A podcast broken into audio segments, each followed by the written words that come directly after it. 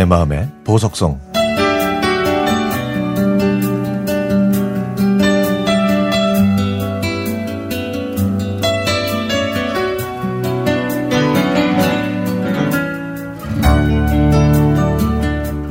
(1980년대) 초에는 과외가 금지됐고 소풍 대신 교련복을 입은 채 목총을 메고 한국 전쟁 전적지까지 걸어가 순국 선열에 대한 묵념을 한 적이 있었습니다. 당시 학생들은 이런 메마르고 삭막한 시절을 어떻게 견딜 수 있었을까요?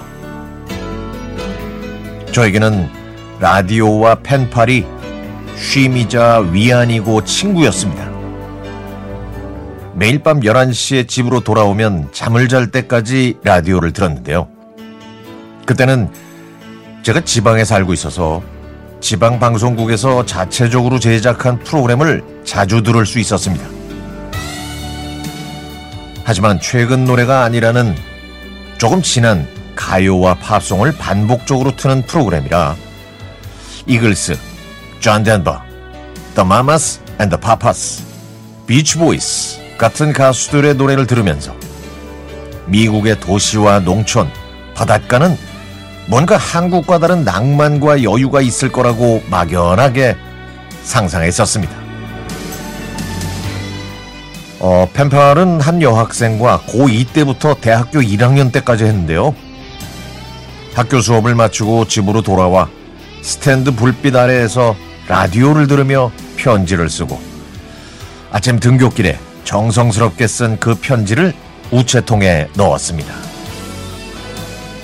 그리고 기대와 설렘으로 답장이 오기만을 기다렸죠.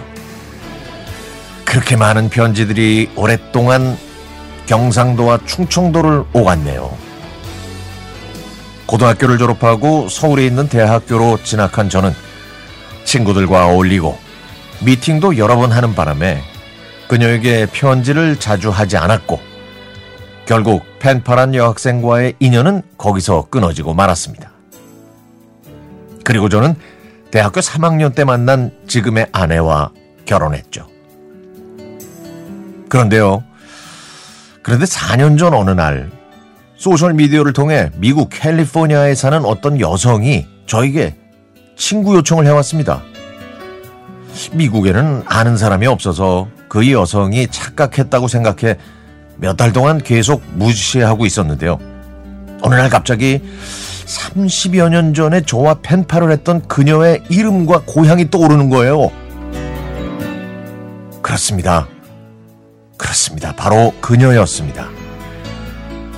고등학생 때 두 번 정도 만났지만 그 이후로는 바쁘다는 핑계로 까마득히 잊고 있었던 그녀는 결혼하고 미국으로 이민 가서 지금은 캘리포니아에 살고 있었습니다.